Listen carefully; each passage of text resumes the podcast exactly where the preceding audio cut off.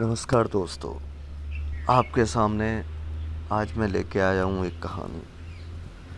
मेरे कैसा रहा मेरा पहला दिन का एक्सपीरियंस नवोदय विद्यालय हॉस्टल में, वो मैं आपके साथ शेयर करने जा रहा हूँ। आप सभी कनेक्ट कर पाएँगे और जो नॉन नवोदयन हैं जिन्होंने कभी नवोदय में पढ़ाई नहीं की है वो भी कनेक्ट कर पाएँगे। तो हुआ ये कि जुलाई का महीना था, सात तारीख। थोड़ा सा कुछ डिले हो जाने की वजह से डॉक्यूमेंट्स वगैरह ना बन पाने की वजह से मैं एक जुलाई को ना जा पाया। सात जुलाई को जाना हुआ। सारी ज़रूरी जो एडमिशन की कार्रवाई थी, वो सारी हो चुकी थी। प्रशासनिक भवन के सामने हम खड़े हुए थे और थोड़ी देर में लगभग एक सवा एक बजे का समय था। सुहावना मौसम था, धूप नहीं थी बिल्कुल भी और हल्की हल्की बूंदाबांदी भी हो रही थी। एक पेड़ के नीचे हम सारे लोग खड़े हुए थे, साथ में तीन चार अन्य स्टूडेंट जो पहले से सीनियर्स रहे होंगे, वो भी खड़े हुए थे। अब होता क्या है, थोड़ी देर बाद बैल लग गई खाने की। अब अपने लिए तो नया था, पता ही नहीं था कि अच्छा ये खाने की बैल है। तो वहाँ जो सीनियर भैया खड़े हुए थे, उन्होंने बोला, मेरे नाना जी से जो मुझे छोड़ने आए हुए थे कि अंकल जी, खाना खिला देते हैं इसको।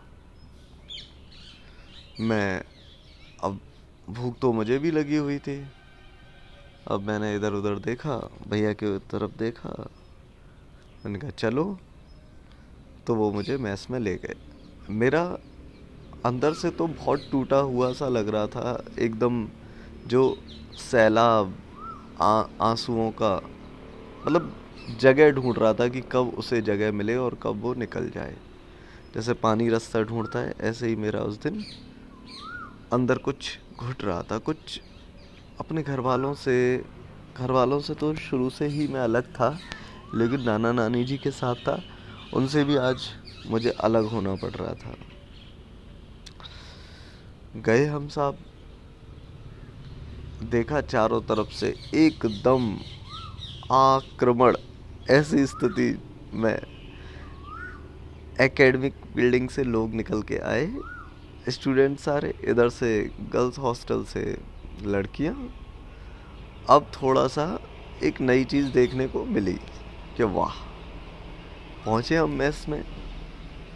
उसके बाद थाली वाली तो अपने पास कुछ थी नहीं, बस अपने को तो ऑब्जर्वेशन करना था। पहला दिन था चारों तरफ़ थाली की आवाज़, कहीं चम्मचों की आवाज़, कहीं वो जे, दे दे, वो, दे दे, ये आवाज़। मतलब चारों तरफ़ आवाज़ ही आवाज़ गूंज रही थी। एक एक एक वाइब्रेशन क्रिएट हो रखी थी पूरी बिल्डिंग में।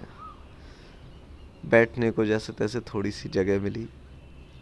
और भैया अपनी ही थाली में सीनियर थे नाइन्थ या टेंथ में थे वो भैया। उन्होंने अपनी थाली में मुझे उस दिन कड़ी चावल खिलाए। मज़ा आ गया खाकर। लौटा तो फिर थोड़ा शाही था मैं बचपन से। अभी भी हूँ, उसकी वजह से थोड़ा खाने में खा नहीं पाया मैं। लेकिन जितना भी था बड़ा मज़ेदार एक्सपीरियंस था ये। भैया ने कहा कि, अभी खा लो और थाली वाली तो मैं सारा सामान मिल ही जाएगा। फिर खाना जैसे ही ख़त्म हुआ, मैं वापस आया। दूर से मैं अपने, मुझे, मेरे नाना जी और मौसी छोड़ने गई हुई थी। दूर से देखा, उनकी आँखों में अलग आँसू चल रहे हैं। उनके मतलब चेहरे पे जो भाव थे क्लियरली पहचाने जा रहे थे। कि उन्हें भी दुख है और दुख किसे नहीं होगा। बच्चा जब छोटा होता है, तब से परिवार वाले गोद में लेके घूमते हैं, प्यार करते हैं और अचानक फिर अब खुद ही छोड़ने आ गए और उन्हें पता है कि रोज़ रोज़ नहीं मिल पाएँगे। वो भी जब जब दस ग्यारह साल की उम्र में और बच्चे खाना खुद ले तक नहीं सकते और यहाँ पूरा घर वालों को पता था कि सब कुछ अकेले ही करना है। सुबह उठने से लेके सोने तक के बीच में पूरी जो ज़िंदगी होती है, वो खुद ही जीनी है। आत्मनिर्भरता के साथ। तो ये जो पहला पहला दिन था मैं जब निकल रहा था तो इधर आँख घुमाऊँ तो बॉस बास्केटबॉल ग्राउंड, इधर हाथ घुमाऊँ तो जोरासिक पार्क, इधर आँख घुमाऊँ तो ऊँची ऊँची पीली पीली बिल्डिंग, इधर हॉस्टल्स मतलब एक अलग ही दुनिया लग रही थी कि इमेजिनेशन की। जैसे जब से मेरा नंबर आया था नवोदय में, मैं इमेजिन करने लगा था। कि कैसा होगा। मोहब्बतें फ़िल्म मैंने देखी हुई थी तो उसमें एक थोड़ा सा हॉस्टल दिखाया गया है। मैं उसी को लेके इमेजिन करने लगा कि भाई, लेकिन जब रियल रियल आँखों से अपना पहुँच के जब देखा तो एक शांत भाव था मन में। मतलब जो वहाँ का इंफ्रास्ट्रक्चर जो गाँव के लेवल पे, इस लेवल पे है ना हमारी सरकार ने हम गरीब और गाँव के बच्चों के लिए जो बनाया था, विश्वास नहीं होता था कि ऐसा भी हो सकता है। तो फिर इस तरीके से हमारा ये पहला दिन हुआ। फिर हम हॉस्टल आ गए छोड़ छाड़ के अपने नाना जी को और मौसी जी को, बस अड्डे तक।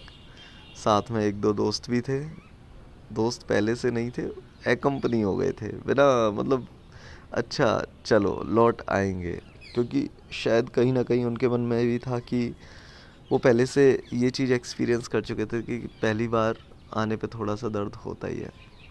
खैर, हम हॉस्टल में आए। खाना तो हो ही चुका था। दो बजे, तीन बजे के लगभग कोई आया। मैं किसी से पहले से बात नहीं कर पा रहा था ज़्यादा। शुरू से शायद था। तो मैं दो तीन बजे एक लड़का आया कि कहा नाम है ब्रज भाषा में, हमारा मथुरा नवोदय। कहा नाम है मैंने कहा, विकास अच्छा। और कहाँ को भैया विकास तू? मैंने कहा, भाई कोसी कला मथुरा में एक छोटा सा कस्बा कोसी कला जो कि हरियाणा के बॉर्डर से लगता है। वहीं से दस किलोमीटर की दूरी पे हमारा पैगांव नवोदय।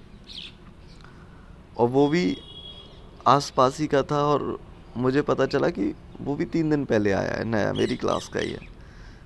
मैंने कहा अच्छा बढ़िया। तो उसने कहा कि, चलो, गद्दा वद्दा ले आते हैं। मैंने कहा, तुम ले आए? हाँ मुझे तो मिल गया, अब तो मैं, तूने देखो ना होगा ना स्टोर, कहाँ है? तो चल, ले चलूँ। मैंने कहा, वाह, ये सही है, हेल्प। पहले से ही हेल्प मैं गया साहब छोटे से शरीर को लेके पूरा दो मंजिला इमारत चढ़ के केमिस्ट्री लैब के सामने। नहीं, हमारा स्टोर जो था, वो नीचे था। बाद में केमिस्ट्री लैब के सामने शिफ्ट हो गया था पहले। लाइब्रेरी के ऊपर था फ़र्स्ट फ्लोर पे।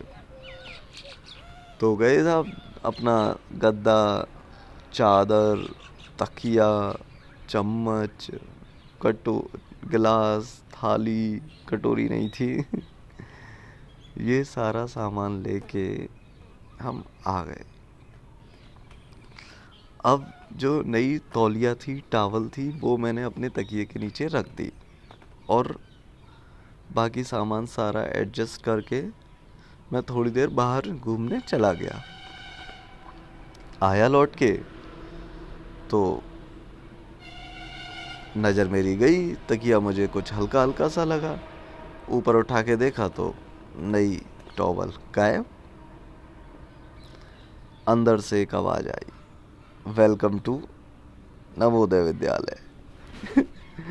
मेरी आँखों से आँसू आ गए, मेरे की साला क्या हो गया? पहले दिन ही टावल चोरी हो गई मेरी की बहन। कैसे सरवाइव किया जाएगा यार? भाई साहब मैंने उतर के पूछा, मैंने कहा, यार, मेरी टॉवल चोरी हो गई। वहाँ तीन चार लोग बैठे हुए थे। अभी सबसे मैं अननोन था। एक दो थे, एक दो से ही बात हुई थी।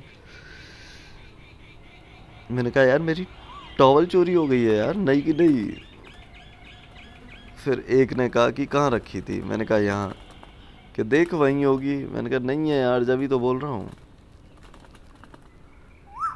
तो इस तरीके से पहले दिन मुझे ये एक्सपीरियंस शाम तक तो अपने आठ, दस, पंद्रह मित्र बन चुके थे ऑलरेडी और फिर जो आगे की कहानी स्टार्ट हुई, वह मैं एक एक करके एपिसोड में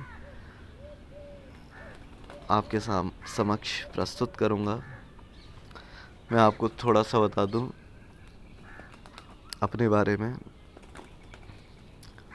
अगर मेरी ज़िंदगी में नवोदय नहीं होता अगर मेरी ज़िंदगी में नवोदय नहीं होता तो मेरा उदय नहीं होता।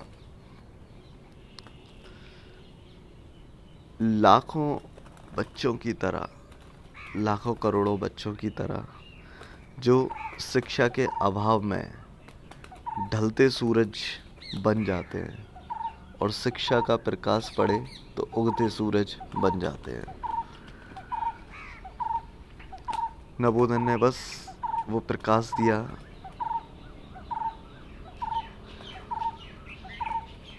और पूरी ज़िंदगी दी है।